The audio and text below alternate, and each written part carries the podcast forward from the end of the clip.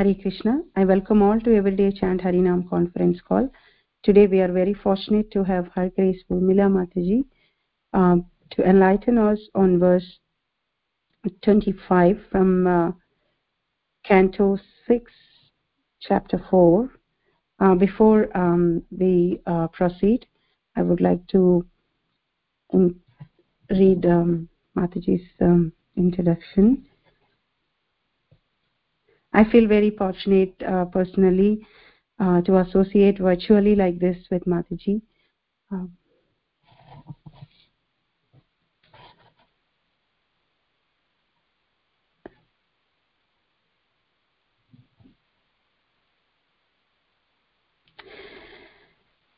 Her Grace Urmila Mataji, um, since 1973, um, she has been a practitioner and teacher of Bhakti Yoga, the process of loving devotion to link with the Supreme Lord and his devotees.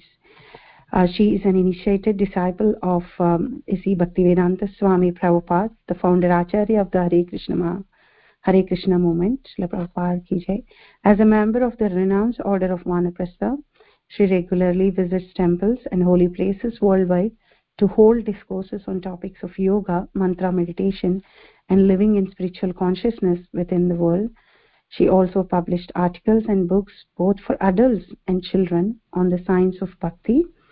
Um, so we can find more details about Mataji, our class schedules, her personal biodata, the project uh, projects Mataji is involved, uh, like Govardhan and Radhakund on uh, website urmiladevidasi.org org Mataji also have a YouTube channel which we can find um, on that page and also a Facebook page. Uh, Hare Krishna Mataji, please accept my respectful obeisances. All glories to Srila Prabhupada and uh, Guru Maharaj. Um, Hare Krishna. Mataji, please take over the call. Thank you so much for giving your wonderful association to us today. I just want to confirm about the time. So uh, the class goes on for another hour and five minutes. Is that correct?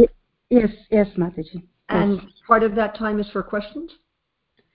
After that, there is 20, 20 minutes time for question if you have, or else you can uh, conclude early. So after that is, so you go until almost 9 o'clock? Yeah, usually until 7, 8.15 Eastern time, the class, and then questions afterwards. Okay, 8.15 till the class and then questions till 8.30. Yes. yes okay, ma'am. excellent. Thank you. Yes, thank you. Okay, so we're reading from Shrimad Bhagavatam, Canto 6, Chapter 4, uh, text 25. Do you chant Jai Radhamadhava? Do you have anyone chant Jai Radhamadhava? Um, generally, uh, uh, yeah, we uh, you we sing, the speaker can sing the Radha Madhava. We all will be in mute because it's virtual. Yes, yes, yes. Otherwise, you have to like. Yeah. Okay.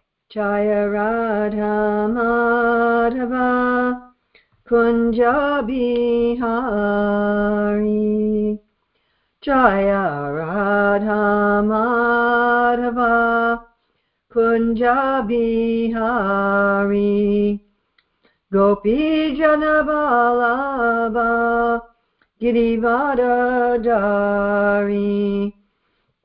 गोपीजनबालाभा गिरिवारजारी Yasodanandana Vrajajanaranjana Yasodanandana Vrajajanaranjana Yamunatiravanachari Yamunatiravanachari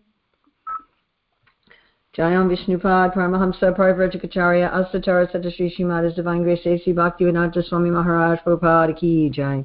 ISKCON founder Acharya Srila Prabhupada Ki Jai Anantakoti Vaishnava Vrinda Ki Jai Namacharya Srila Haridas Thakur ki jai. Prem Shri Kaho Shri Krishna Chaitanya Prabhu Nityananda Shri Advaita Gadadhar Shri Vasadi Gaura Bhakta Vrinda ki jai. Shri Shri Radha Krishna Gogopinath Shyamakunda Radhakunda Giri Govardhana ki jai. Vrindavan Dhama ki jai. Mathura Dhama ki jai. Navadvip Mayapur Dhama ki jai. Jagannath Puri Dhama ki jai. Gangamaya Jamuna Devi ki jai, Bhakti Devi ki jai, Tulsi Maharani ki jai, Samaveta Bhaktivinoda ki jai, Gaur Premanande. All glories to the assembled devotees. All glories to the assembled devotees. All glories to the assembled devotees. All glories to Sri Guru and Gauranga. All glories to Srila Prabhupada. Nama Om Vishnu Padaya. Krishna Prasthaya Bhutale Srimate Bhaktivedanta Swami Niti Namane Namaste Sarasvati Deve Gauravani Pacharane Nirvasesa Sanivadi Paskatyade Satarane Vandeham Shri Guru Shri Yuta Padakamalam Shri Gurun Vaishnavamscha Shri Rupam Sagrajatam Sahagana Raganatam Vitam Stam Sajivam Sadvaitam Sadvadutam Parijana Sahita Krishna Chaitanya Devam Shri Radha Krishna Padam Sahagana Lalita Shri Vishakam Vitamscha Vanchakapachubhischa Kipasandvyavata Patitanam Pavanevyo Vaishnavevi Namo Namaha Om Namo Bhagavate Vasudevaya. Om Namo Bhagavate Vasudevaya. Om Namo Bhagavate Vasudevaya. So Canto 6, Chapter 4, the Hamsa Guhya Prayers, Text 25. Deho Savoksha Manavo Bhutamatram. Atmanamanyam cha vidu paramyat Sarvam pumam veda gunamschitajno Na veda sarvagna anantam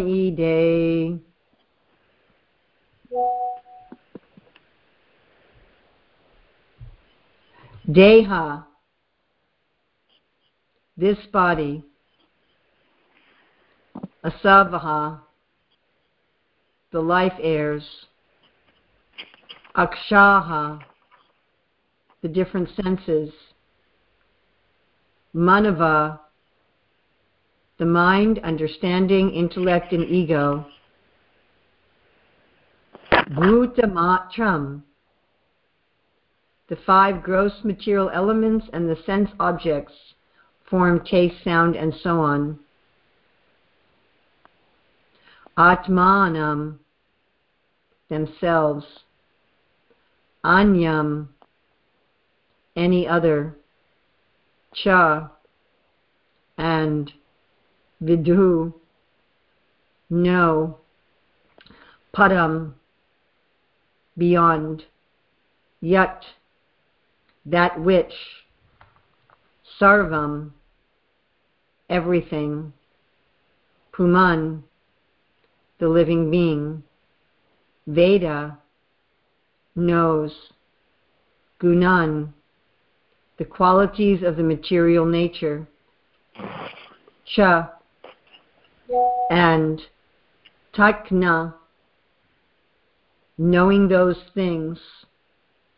Na, not. Veda, knows. Sarvagnam, unto the omniscient. Anantam, the unlimited. Ide, I offer my respectful obeisances. Srila Prabhupada's translation. Because they are only matter, the body, the life airs, the external and internal senses, the five gross elements, and the subtle sense objects, form, taste, smell, sound, and touch, cannot know their own nature, the nature of the other senses, or the nature of their controllers.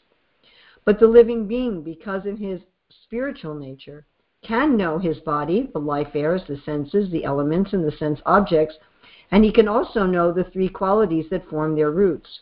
Nevertheless, although the living being is completely aware of them, he is unable to see the Supreme Being, who is omniscient and unlimited. I therefore offer my respectful obeisances unto him. Prabhupada's purport. Material scientists can make an analytical study of the physical elements, the body, the senses, the sense objects, and even the air that controls the vital force, but still they cannot understand that above all these is the real spirit soul. In other words, a living entity, because of his being a spirit soul, can understand all the material objects, or when self realized, he can understand the Paramatma upon whom yogis meditate. Nevertheless, the living being, even if advanced, cannot understand the Supreme Being, the personality of Godhead, for he is Ananta, unlimited in all six opulence. Just one second, I need to.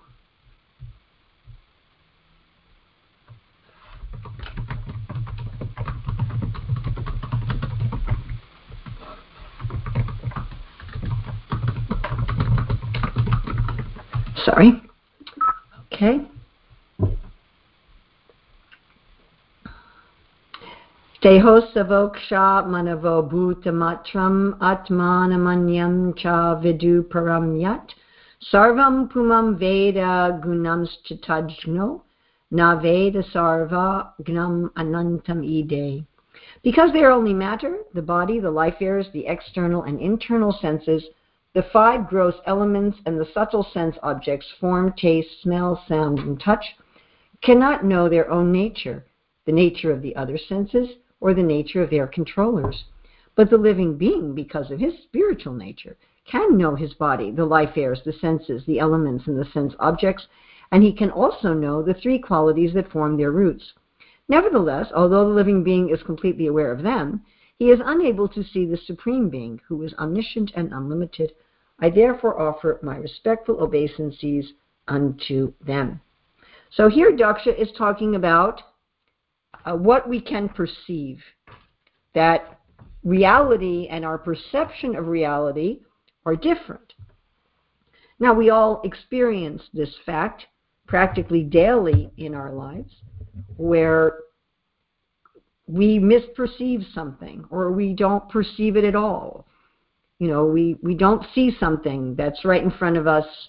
You know, my mother used to look for her glasses when they were on her head. I had a friend telling me that she was looking for her phone when she was holding it. So we don't perceive things that are directly in front of us. We're unaware of of much of the of the gross objects around us, and we certainly have very little awareness of higher things. The first lecture that I uh, heard from Srila Prabhupada in person, uh, Srila Prabhupada was talking about how people want to see God and yet they cannot even see the soul.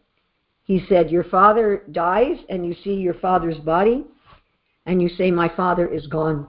But what is gone? What is gone is the soul. The body is still there. All the elements of the body, right after death, all the elements of the body are still there. But you can't see the soul. And he said, You never saw the soul. He said, So if you never saw the soul, how can you aspire to see God, who's the soul of the souls?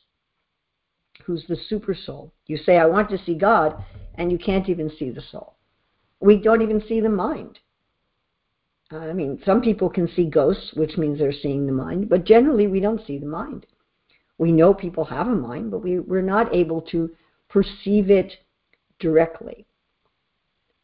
Now, even being aware of that, we would still want to say that the best source of knowing that something is true at least for ourselves, is indeed direct perception. Right? There's three sources of knowledge. I mean, sometimes uh, more is given. Jiva Goswami Madhvacharya sometimes gives more. But Prabhupada talks about, right, Shabda, Anuman, and Pratyaksha. Pratyaksha is you directly perceive something. Like right now, I'm looking out my window and I see a bush full of pink roses and I see the sun shining through the trees as the sun has risen about an hour ago. I'm directly perceiving that. And then Anuman is logic based on perception. So logic would be the rose bush is healthy. Logic would be uh, sunrise was a little while ago. You know, that's logic based on how, where I can see the position of the sun in the sky and how bright it is outside that's my direct perception. And then Anuman, I have logic based on that perception. And then Shabda is I'm hearing from someone else. And ideally, Shabda means I'm hearing from God or I'm hearing from the scriptures. And that hearing may give me knowledge that's beyond my sense perception and my logic. Just like I've never been to Mongolia, right? So, how do I know there is such a place as Mongolia? I've never been to Antarctica. How do I know there's such a place as Antarctica? I've heard it from someone I consider to be an authority. I can see pictures, I can see videos, and so forth. Of course, I don't really know that there's an Antarctica unless I visit Antarctica, unless I perceive it myself. But then can I say I really know it? I mean, how would I know where I am? I'd have to have all sorts of other knowledge. I'd have to go there by plane or by boat, and I'd have to be able to have, let's say I go there by boat, I'd have to have navigational skills to know where I was going, to know that the place I was going was the same as what I was told as Antarctica. I mean, ultimately, my knowledge is very meager. And I generally accept things because other people around me accept things. So I'm traveling on a highway, and the signs say I'm going to Washington, D.C., and there's a sign, you are now in Washington, D.C., and the other people around me say, you are now in Washington, D.C. And so I accept that that's where I am. and I accept that, uh, that something I see on a map or a globe that has some indicator of Washington, D.C., is the same geographical location that I am in at that time. But I don't actually know that on in, in any kind of real sense. I'm having a tremendous amount of faith in in other authorities. And so my so-called knowing that I'm in Washington D.C. is sort of a combination of hearing from authorities that I trust, from my uh, direct perception, and the logic I'm using to understand it. But we can understand from this slight analysis that there's not much we can know. And ultimately, each of us bases our life on things that we perceive. Therefore, when Krishna is describing ultimate reality, right? Rajavidya Rajaguyam Pavitram Idamuttamam Pratyakshav Agamam Dharmam Susukam Kartamaviyam. It's something that's directly perceived. So, how are we going to know what's what's true? So, first, we're going to look at the main topic that Daksha is talking about in this verse, in that uh, we can perceive what I would call down. We would, can perceive what's lower than us but we cannot generally perceive what's higher than us. Even our ability to perceive what's lower than us is very limited. And then also in this verse, we're next going to look at the fact that he says we can perceive um, what is up. Uh, it is possible.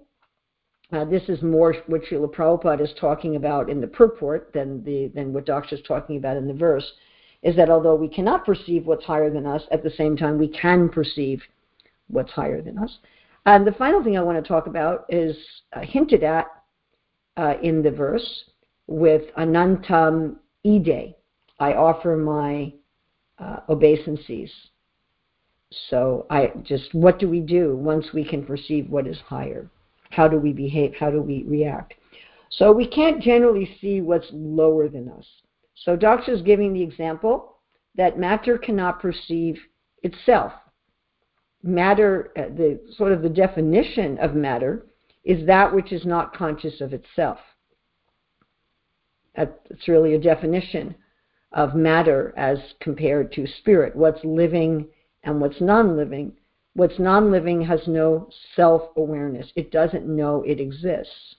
I mean, we can also say the non living things have no will, they have no desire, at least no desire that we're able to perceive. I, I mean, I can't know for sure whether or not my desk is aware of its own existence. I, I have no way of, of actually knowing that. Maybe my desk does know that it exists. Maybe rocks do know that they exist. They don't appear to. But certainly what we call matter doesn't seem to, eh, to manifest any kind of will.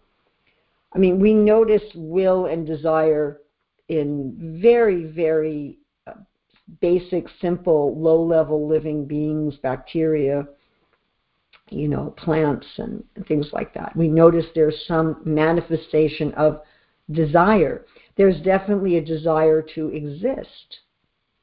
There's a will to live, there's a will to exist that we don't see at least we can't perceive it. If it's there, we have no way of, of measuring it in what we call matter. So my desk doesn't manifest any desire whatsoever to live. You know, if I burn my desk, it, it's inert. It doesn't react in any way. Now, one could say, well, the same is true of plants, that they don't, but they do react.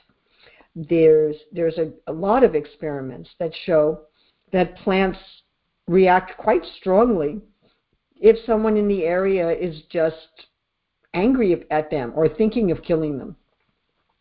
So there is some reaction in the plants. The plants will send out chemical uh, signals to other plants trying to save their life. So we do find this kind of reaction, a measurable reaction, even in the immovable, silent living entities. What to speak of the little movable living entities, the little bacteria and the little amoebas and so forth. And there's nothing that we can measure in matter like that.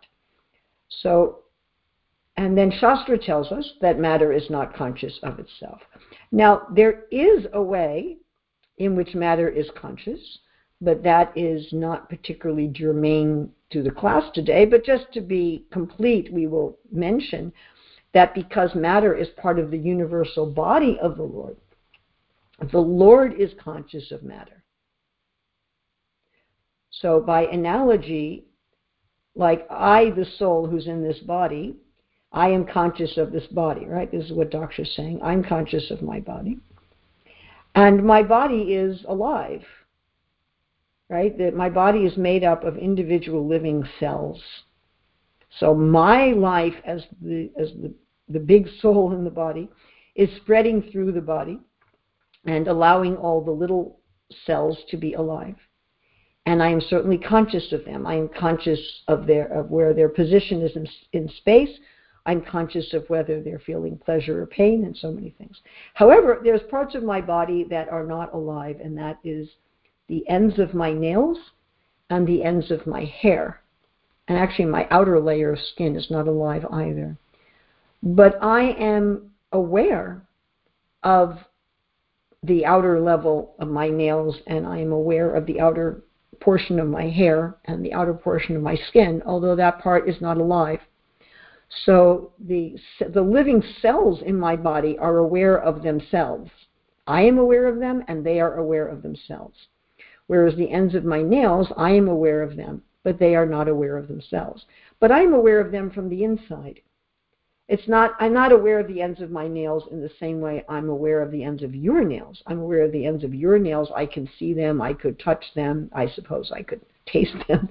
Uh, but I, i'm not experiencing them from the inside whereas with my nails i'm experiencing them from the inside. So krishna is experiencing that's the best way i can explain it. So krishna is experiencing so-called dead matter from the inside. It's not just that he's able to see my desk He's within my desk. He's within every atom of my desk. His energy pervades my desk. And therefore, when I touch my desk, when I use my desk, he is aware of that not just because he can see me doing that, like I could see your fingernails, but because he is within the desk and the desk is within him. Yes, one who sees me everywhere and who sees everything in me. I am never lost to him and he is never lost to me. So, in that sense, in the sense of Krishna, uh, matter has consciousness. Therefore, we say sarvakalamidam brahma. Everything is ultimately spiritual. But while it has consciousness in the sense that it Krishna, it has it's Krishna is conscious of it. It's part of his body. It is not conscious of itself, and therefore matter itself. It cannot perceive itself, and it cannot perceive other aspects of matter. It cannot perceive living beings. The desk, in and of itself, is not aware that I am putting my computer on it or that I am leaning on it or that I am moving it. Krishna is aware of that, but the desk is not. Now, even if we look at very low level living beings, their awareness of what's lower than them is very limited. Right? I mean, and their awareness of what's higher than them is almost non existent. I mean, to what extent is a bug aware that I exist. I mean, a mosquito is is able to smell my carbon dioxide and maybe my sweat or something like that and think there's a meal. But I really don't believe that the mosquito has any awareness that, you know, I'm sucking Urmila's blood right now. It just, uh, it's not, it's really not aware like that. You know, when I pick roses from the garden, sometimes the, the roses have some bugs, usually earwigs, that are hiding in the roses and so I want to put those earwigs outside, and the earwig doesn't understand that I'm a living being that's picking it up and putting it outside. It just thinks I'm flying through the air and it becomes frightened. Right? It, it can't understand what's above it, and it can hardly understand what's below it. You know, if there's some little ant walking on my windowsill looking outside, you know, I'm looking out the window and I see the rose bush and I see the trees and I see the sunlight but if an ant is looking out the window, it, it's not able to understand what it's seeing. Now, what to speak if I look out my door and I see the, the gravel path that goes to the parking lot, that goes to the driveway, that goes to the road, and goes to the highway, and I know all of that. But again, some bug or a dog, even, you know, even a dog, if you take the dog, the dog doesn't really understand how all of these things are connected. Uh, so we also, as humans, we can understand partially those things that are lesser than us, but we're really going to struggle to understand what's above us. We might not see it at all. Like the bugs, you know, the earwig isn't even aware that I'm walking around in the same room. Even when I pick the earwig up, it's not aware of it. So we are not aware of more subtle beings that are in our own environment. You know, the demigods what to speak of the demigods? I mean, even even more subtle beings that are far lower than demigods. You know, there's there's subtle beings that are in charge of every mountain and every river and every species of tree and definitely in the garden outside my window there are all kinds of subtle living beings that are in charge of the plants and in charge of, of so many things. You know in in iceland the the government has some awareness of what's called the what they call the folk, which is uh, subtle beings, uh, kind of like you'd say like elves or fairies or uh, you know whatever they're called in different cultures that are in charge of the the environment. And in Iceland, they don't do any construction project uh, without uh, consulting with the Huldufólk folk and without making some arrangement for the Huldufólk, folk, even though people can't generally see them. You know, so we can't generally see them. Some people claim to have seen these other types of beings, uh, but generally we don't see them. Yet they're in our environment. I mean, we don't even usually see the microscopic living beings. So how are we going to perceive God? That's what Daksha says here. He says, okay, you know, your your nails can't perceive themselves, but you can perceive your nails, you can perceive the window, you can perceive the desk. All right. So you're higher than matter, but you can't perceive God. Is there any way we can perceive God? Is there any way we can perceive what's higher than us?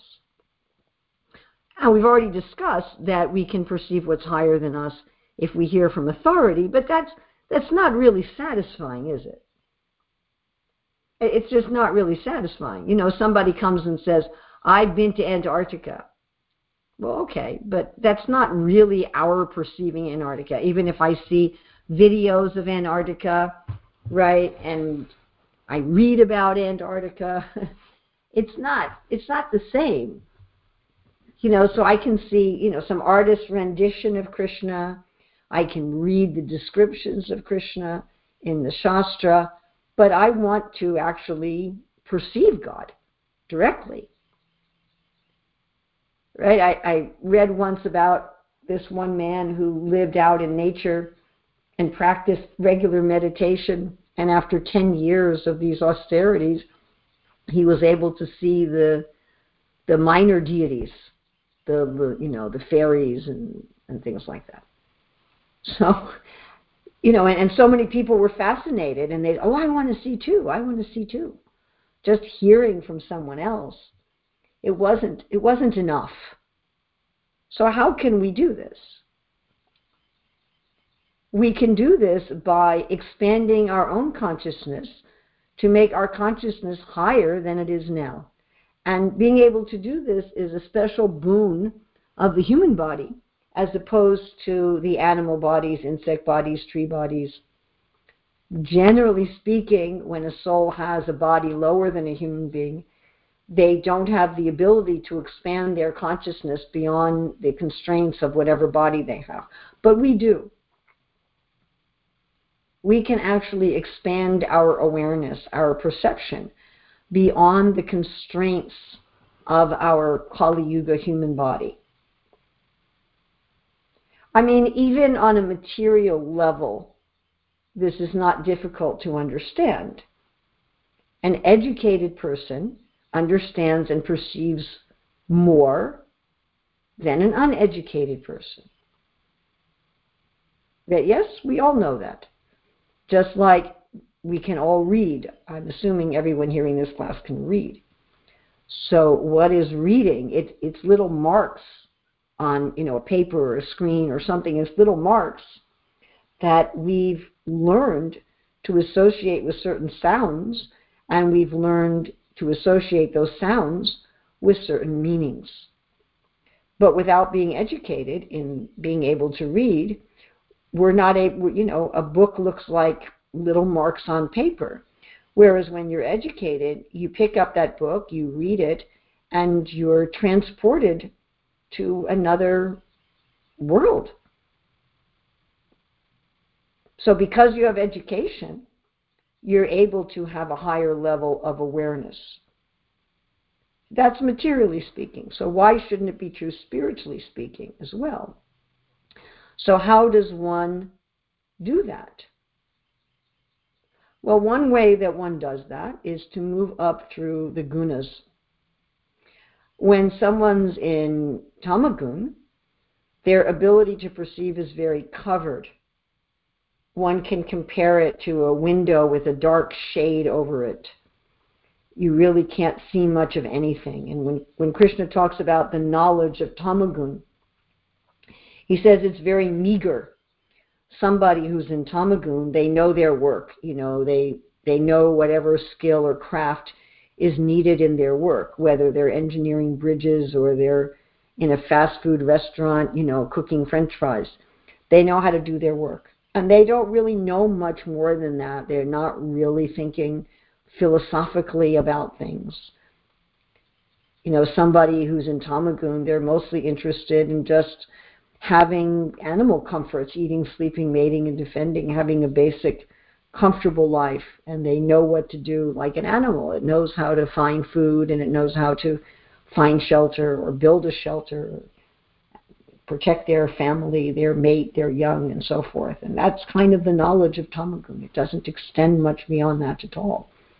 Then in Rajagun, we have a whole understanding of religion and dharma and philosophy, culture. Prabhupada says basically, you know, Rajagun is the basis of human society. But when one's consciousness is in Rajagun, although one is perceiving far, far more than Tamagun, one's perception remains on the external platform.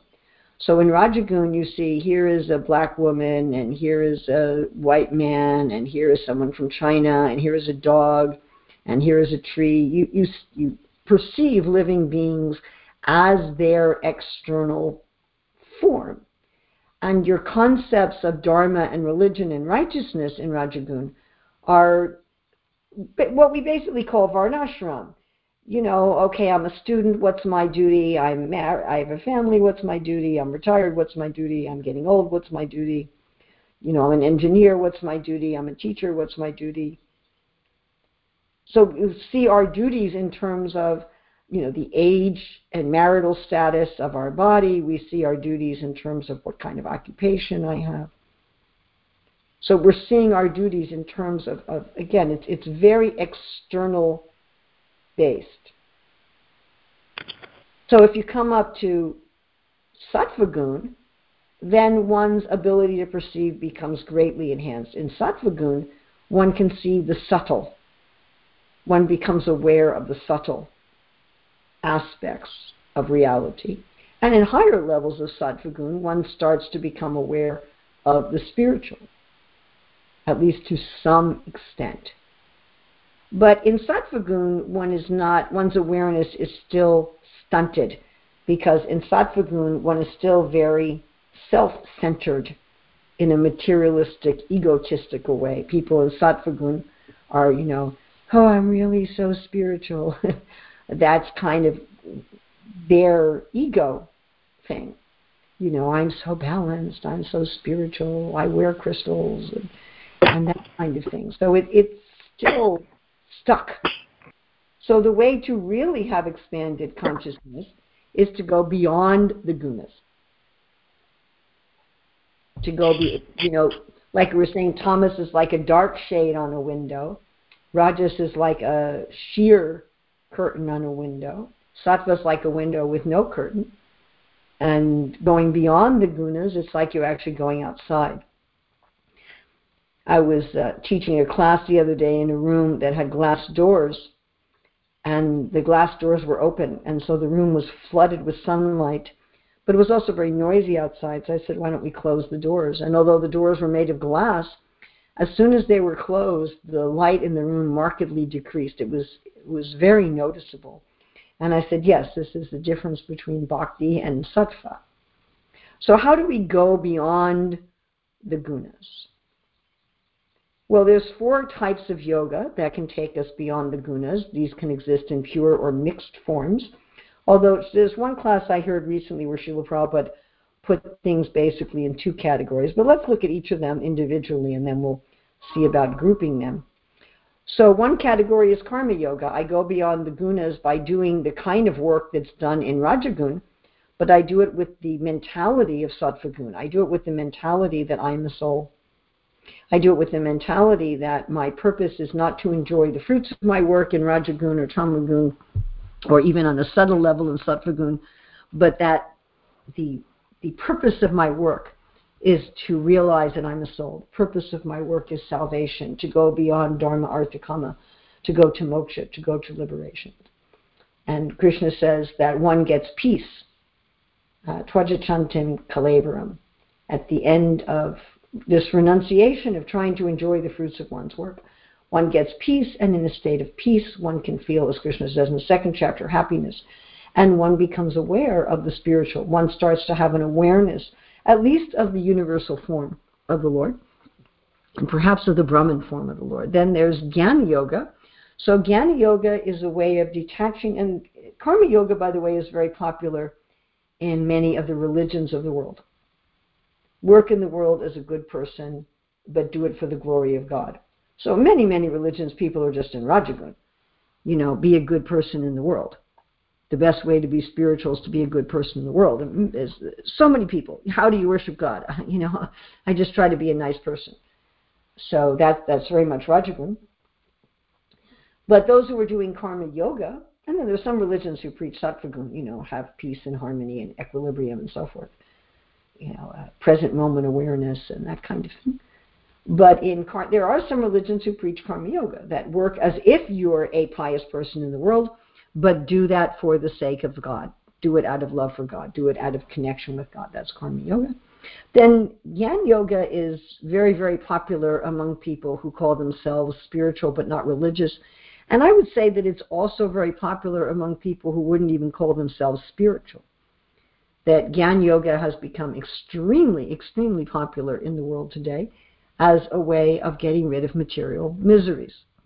So Gyan Yoga is, you know, if we talk again about present moment awareness, mindfulness, that's very much Gyan Yoga, where you meditate on being the observer of the thoughts and feelings and desires that flow through your body and mind. You become uh, detached from both attachment and aversion.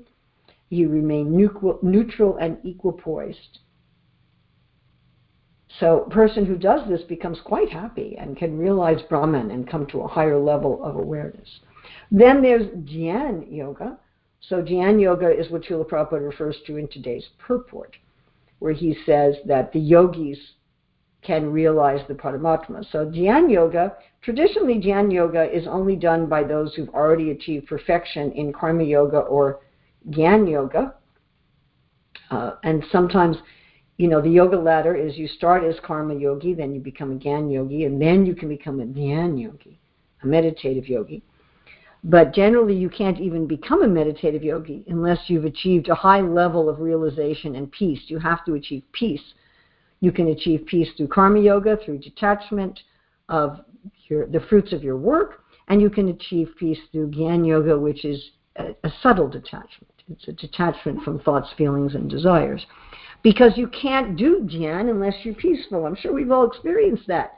You know, try to sit down to do any kind of meditation if you're not peaceful. You, you just can't. You can't do that first step of pratyahara withdrawing your mind from external things. What to speak of dharana, holding what you're med- holding what you want to meditate on. What to speak of dhyan, which is meditating on what you're holding.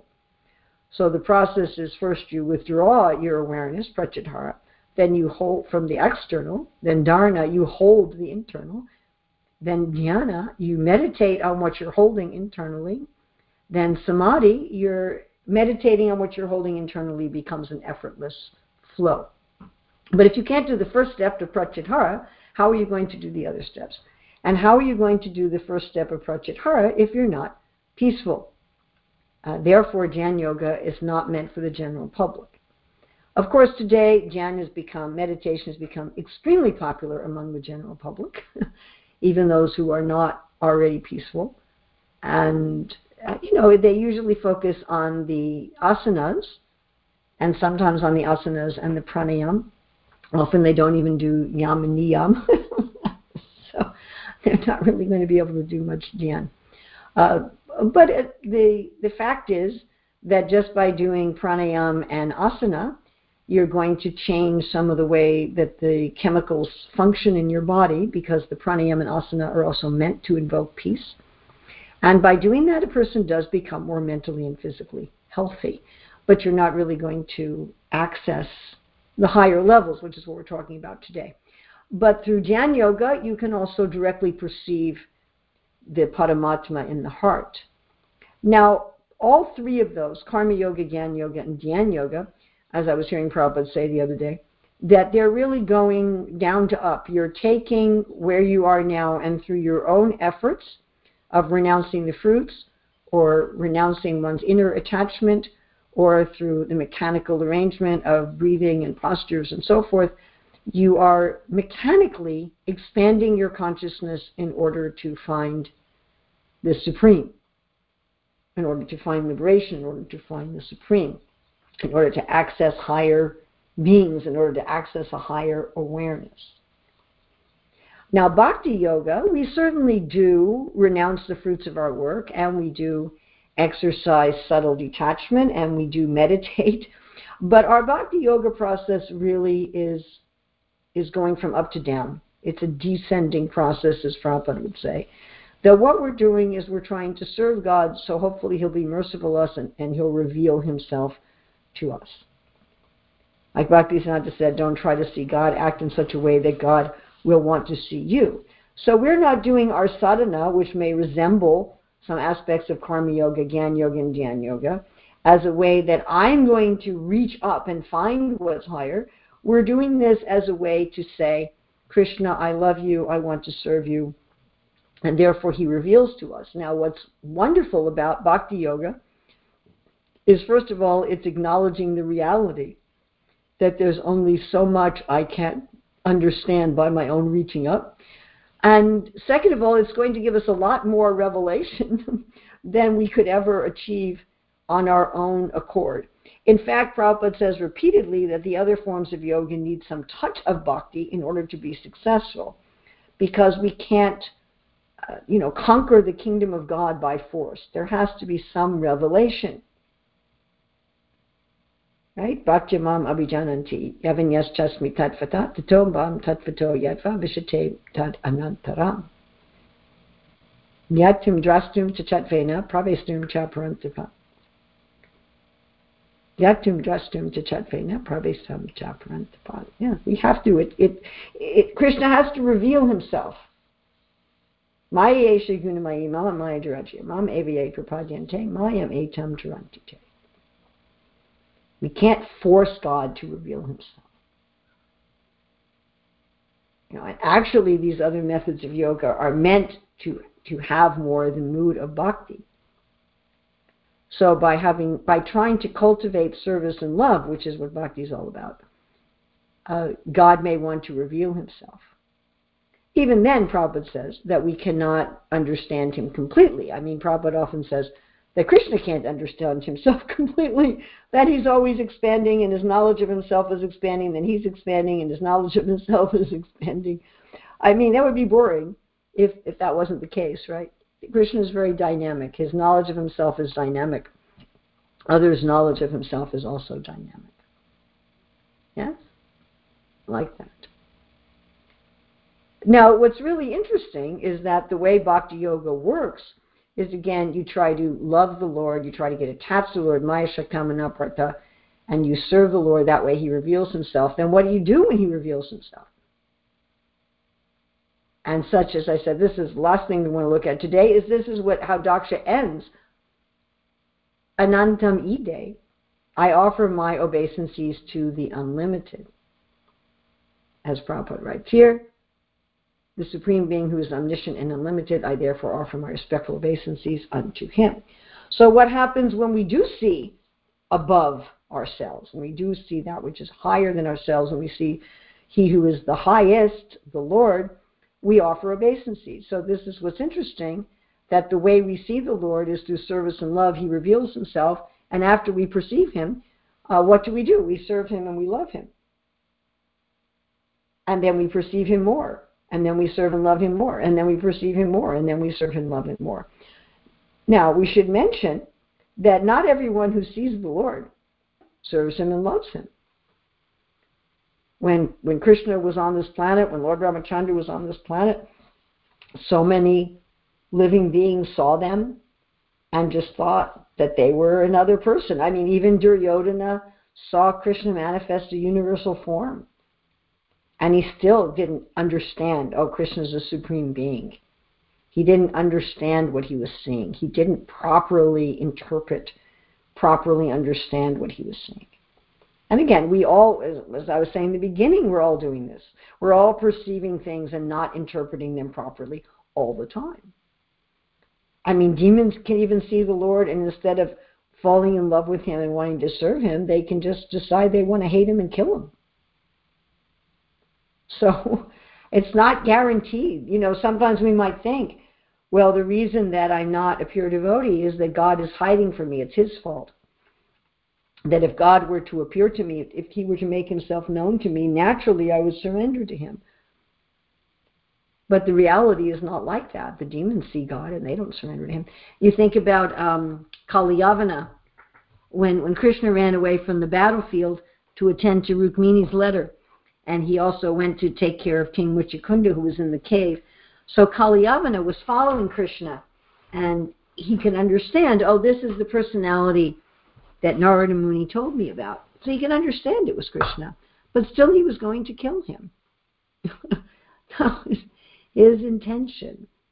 Kaliya, when he saw Krishna, he thought also, oh, how beautiful he is. Let me kill him. Right? Kamsa had been told so many times that Krishna was Vishnu, but Kamsa's mood was to kill him.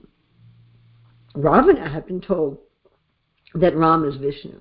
So it's not like that. Therefore, I'm, I'm thinking about uh, first time that we were meeting with Srila Prabhupada in his room in Chicago in 1974.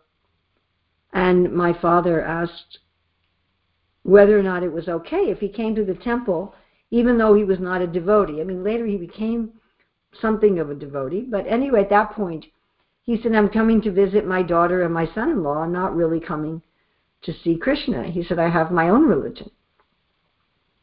And Prabhupada said, yes, there can be many religions.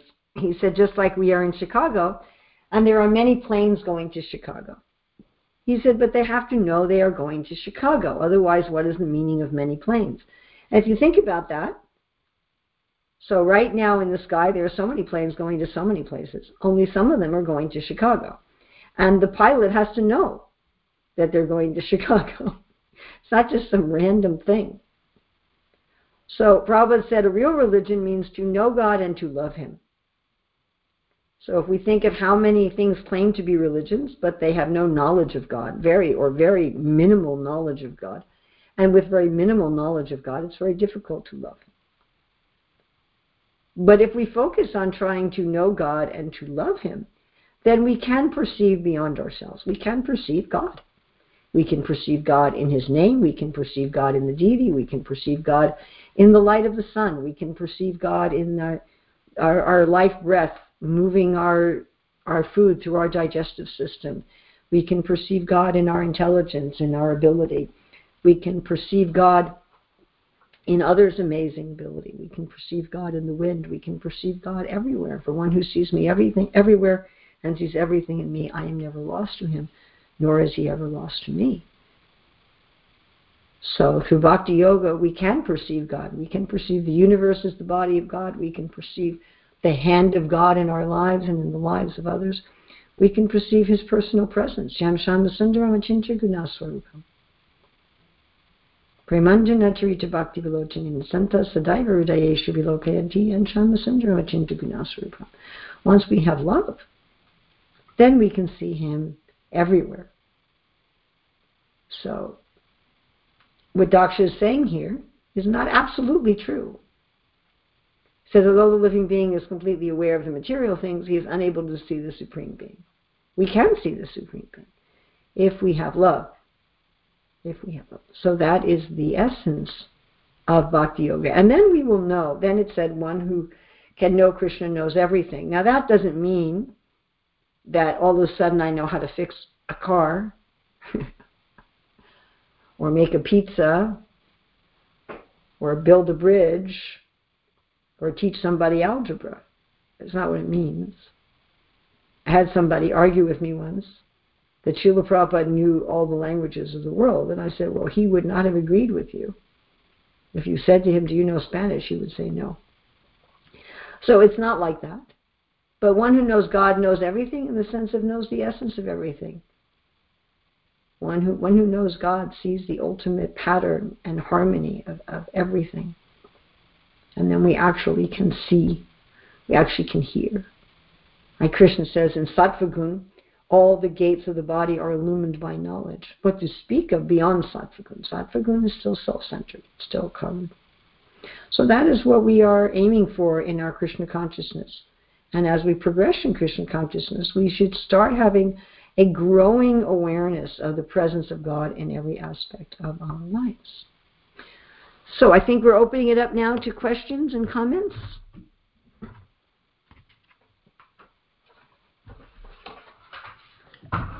Hare Krishna Mataji, Dandavat Pranam. Hare Krishna. So, well, glories to Prabhupada. Yes, all glories to Prabhupada. How may I serve you? Oh, August to Prabhupada Mataji. It was uh, such a uh, nice class, Mataji, after uh, a long time here hearing uh, the uh, really scholarly uh, uh, class and also uh, touching in the um, very basic rarely come across uh, um, that uh, we will hear classes about um, uh, the various aspects of bhakti, but rarely, uh, some most, a lot of times, a lot of us, uh, the basics are not covered, like the gun, uh, the three modes of material nature, and the yoga ladder. You've touched upon those things in a so nice way, and everything uh, connected everything uh, so nicely to bhakti uh, to make us understand, realize again and again where bhakti stands and why bhakti is the most, I mean, most sublime way to reach Krishna. Uh, so it was so nice uh, and so refreshing, and uh, I, I, it was reminiscent of the way Prabhupada used to preach to, to Western audience. Uh, so very rarely would Prabhupada uh, touch upon the very fine aspects of bhakti like uh, what uh, Jiva Goswami would have spoken, for example. So, but uh, lot of, because a lot of times even though our um, some of the, I mean, we may, may have been fed with uh, so much of uh, bhakti aspects, um, uh, knowledge of bhakti, but some the, a lot of times our basic philosophies are not sometimes not grounded because they're not touched upon many times. And uh, I, I, from my little understanding and uh, very poor intelligence, they're not touched up uh, upon by many lectures. So nicely done it. Thank you, Mataji. please accept my humble obeisances and uh, your class was so nectarian, uh, so uh, fulfilling in all, every respect from uh, covering the ground ground up all the way to the seeing where we are, why why it is so sublime, and so the pinnacle, all the process. Um, and also uh, with reference to the Daksha prayer here. Uh, thank you, Mataji. Please uh, uh, give us more and more aspiration in the future and uh, continue to enlighten and um, purify us. Hare Krishna. Thank you so much. Hare Krishna, Mataji. Um, Hare Krishna. Please accept once again my respectful obeisances. As Prabhu mentioned, um, you have touched, you have made so many uh, things so clear that I have a take home, like how you mentioned, like upside uh, going from up down and down up that uh, when you're explaining the different yogas it's so much clear all the things and we are very fortunate to have your association and i personally want to uh, express my gratitude um, because um, uh, when i had kids and i started raising them your books um, your um, lectures um, and then uh, i ordered all the books that you have printed and they have been my guide and you have been my guide um, to raise the children in Krishna consciousness. Uh, my koti koti dandavat pranams to you, Mataji, for doing uh, such wonderful thing and being an in, being instrumental in our lives in raising kids. So I just don't want to miss this opportunity to personally express my gratitude to you. Um, thank you so much, Mataji. Well, well, thank you. I, I would like to ask any of you if you've purchased any of my books and you like them, please, please write a review on Amazon. When there's positive reviews, then the books get promoted more widely, and then more and more people can find out about them and get them. So if if you would like to to help me with this, I would be very very grateful. If you'd like to help me and help more people, uh, just just just write a review on Amazon, please, of any of my books that you like. Does anyone else have any other questions? so far we have had two comments and no questions. Anybody have any question or anything they want to discuss? Yep, please devotees, go ahead if anybody have any questions. Hare Krishna Mataji, Madana Pranam to you, Shri Prabhat ki Jai, Guru Maharaj ki Jai. So this is Rupini Padma Devi Dasi from Orlando, Florida. And I'm so thankful to Jai Shri Mataji for having uh, to connect us with you. Uh, you're such a senior devotee and uh, it is actually just like a I, uh, it's like a dream come true because uh, you know somehow uh, we had a we didn't have a class yesterday and so I, I had made a note in my May calendar that before 18th uh, um, Mataji can come otherwise she's traveling. So I took the opportunity grabbed the opportunity that it's 18th is a little far next week. So thank you so much for coming Mataji and enlightening us. My question is that uh, uh, like towards the end of your class they say if you love krishna then you love everyone. That's the yes. thing right? There, there's a, a, slogan that goes around you know you love krishna love everyone. But mataji uh, around our place there are people you know who are so much immersed in the mode of passion and ignorance that uh, it's very hard for us to see the their sattvic qualities. And then follow this uh, you know to love everyone then we love krishna. It does not just practically does not happen with me but i'm sure through your prayers and through your guidelines maybe something can change uh, you know like uh, you know association of devotees so important. So i thought i'll bring forth this question and you had also mentioned about the three modes of material nature. So in connection to your class if you can um, uh, explain how we can see uh, you know like equal vision. Because when we associate when we see those qualities of tamasic in this we are just not able to. There's like a big uh, you know like um, something comes in front and you just can't kind of connect to the person or uh, does it make sense mataji what i'm asking?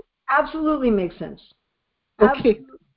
Thank you, So, Mataji. Think Yeah. about the gunas as some kind of drug that people are taking. You know, there's the tamagun drug, the rajagun drug, and the sattvagun drug, and there's mixtures, like people can mix drugs or mix drugs and alcohol or something like that. So let's say you are walking down the street and you meet somebody who's very intoxicated, but it's someone that you used to know. You knew this person maybe when the person was a child. And but you see them now, you know, completely intoxicated and dirty and rude and nasty, but you remember, oh, I knew this person when they were a child. So although the person has chosen to take the intoxication, that's their choice, most likely. most likely they weren't intoxicated by force.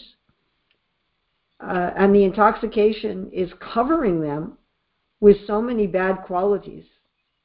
A huge number of crimes, huge percentage of crimes are done under the influence of intoxication. Still, you understand that there's some person under there. So the modes are covering. They never really affect the soul. The soul is not touched ever by the modes. Ever. The soul is always pure. The soul chooses to go under the covering of the modes. That's the fault of the soul. That's the fault, the mistake that the soul is making. It's not actually an intrinsic fault, but that's the mistake the soul is making. That I'm going to put myself under the control of the modes. Like a person makes a decision, I'm going to take some drug. I mean, even in ordinary life, you know, when when we are hungry, tired, thirsty, sick, we're not as nice of people, generally speaking.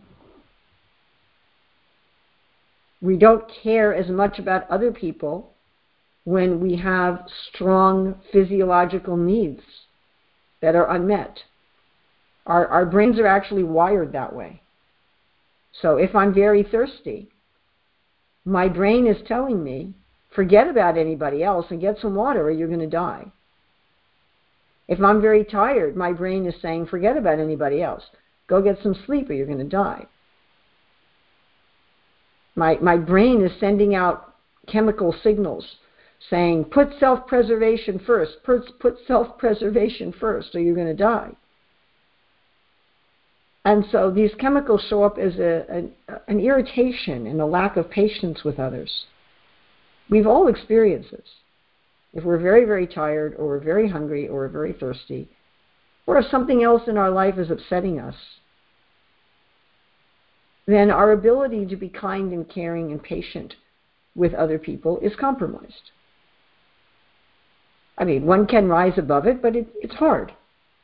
And if we're at all self reflective people, we may be able to say to someone, Look, I'm sorry, I'm, I'm really, really tired, and so I'm not really able to pay attention to what you need right now. I, I, I, I understand that you need some time and attention from me, but I am just too tired. I'm just not able to focus. I'm really sorry. I need to get some sleep. So if we're at all self-aware people, we can say something like that, and the other person hopefully will understand. But if we're not very self-aware, we just grouch at them. Oh, leave me alone. Why are you bothering me? So the tiredness is a kind of covering. Yeah? And we, we cut people slack all the time in our lives. Oh, he's just tired. She's just hungry. She's sick. Oh, he had a bad day. We do that all the time. That's not the real person. They're, they're being affected by something that's external to them. So it's exactly the same with the modes. Now, that doesn't mean that we want to go hang out with some grumpy person. If somebody's really grumpy because they're hungry and tired, or they're really grumpy because they're covered by tamagun, We may not want to just like hang out with them at that time. But we can see that it's a covering. And honestly, if we're not floating in unlimited ecstasy at every moment, that means that we're covered by the gunas. And that means if I'm covered by the gunas, that means I'm causing distress to other living beings too. You know, it's not just that other people are acting in ways that disturb me. I'm disturbing others. I may be not aware of it, or I may be aware of it only slightly. As someone put it to me the other day, probably each of us is the bad guy in somebody else's story. There are definitely people out in the world for whom I'm the bad guy in their story. They don't like me. I did or said something that hurt their feelings and they're upset with me and they think I'm a bad person. There are definitely people like that in the world. Absolutely, definitely, no question about it. So that that helps us get a little humility too. You know, it's just we have to choose our association by who's going to be benefited, who's going to benefit us in Krishna consciousness, or who I can benefit in Krishna consciousness. That's a practical matter. But everyone is a pure soul. Their, their choices to go under the modes of nature doesn't change them as a soul. Now, having said that, sometimes it's very challenging to do this. And the reason it's very challenging to do this is because of our attachment to our own sensory and mental pleasure and our own sense of existence with our material identity. So if somebody behaves in such a way through you know, their attitude, their speech, or their actions that impinge on my being able to enjoy, enjoy something with my senses, or that impinges on my having mental peace, or that impinges on you know something that I want to to have or that I think I should have in the world, it's very hard for me to feel love and affection for that person. I, I label that person as an enemy. And that's a real challenge. You know, but even Jesus said, Love your enemies, do good to those who curse you, bless those who curse you, do good to those who harm you. So, yes, it's a challenge, but first thing is to step back and say, Why am I feeling hatred towards this person? Or why am I feeling antagonism toward this person? And the answer is going to be always because they've interfered with some sensory or mental enjoyment that I've wanted to have. Now, we might try to cover that with some spiritual thing. They're interfering with my service to Krishna or something like that. Or they're a blasphemer against God. And, but the, you know, we're not going to feel hatred for them for that. Isha Upanishad says that, you know, a higher level person doesn't hate anyone or any being. Now, trying to repress the hatred that we feel is not going to work. That's aversion. So we can just accept, okay, there's some feeling of hatred in the body, just like we accept there's feelings of fear or anger or whatever in the body. But we see, oh, this is a reaction of the of the brain and the body to somebody perceived as a, as an impediment. And we kind of step back, and I'm a soul, and they're a soul. I might not want to hang out with them. I might not want to have a conversation with them, but they're also a soul. And then you can kind of look for that. How is this person looking for Krishna? They may be looking for Krishna in a very wrong way. What I found very helpful in this regard is Prabhupada's preface to the Nectar Devotion, where Prabhupada talks about how everything that everyone does is trying to enjoy rasa. And Krishna is Akhila Rasamritamurti. So everything that everyone does is trying to enjoy some aspect of Krishna. Now the devotees try to enjoy rasa, as Prabhupada will say in other places, with Krishna or through Krishna. And the materialistic people are trying to enjoy rasa by taking Krishna's energy and trying to enjoy it separately from him. and the difference between if you invite me to prasadam at your house, do I sit down and have a meal with you, so I'm enjoying with you? I'm enjoying the food, but I'm enjoying that with you. Or do I, you invite me to your house, I come in your house, I go in the refrigerator, I steal food, and I run out the door with the food that I've stolen.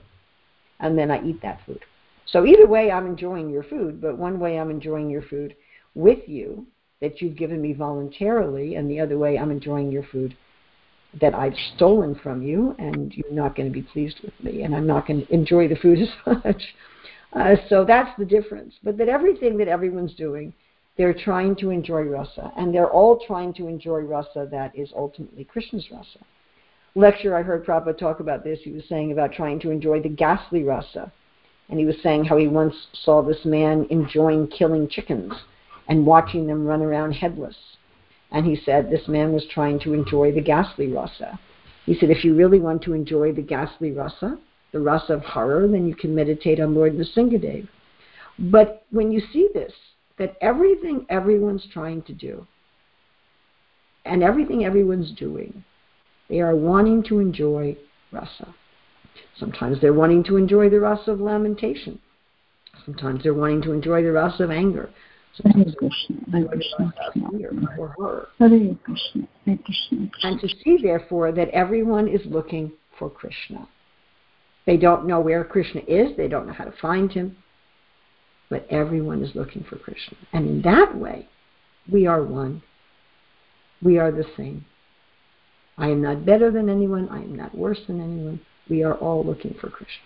And one can have compassion that here's someone who's looking for Krishna. So I gave you about seven or eight different methods by which you could do that, and I have a lot on my plate today that that I really do need to get going. But thank you so much for this opportunity.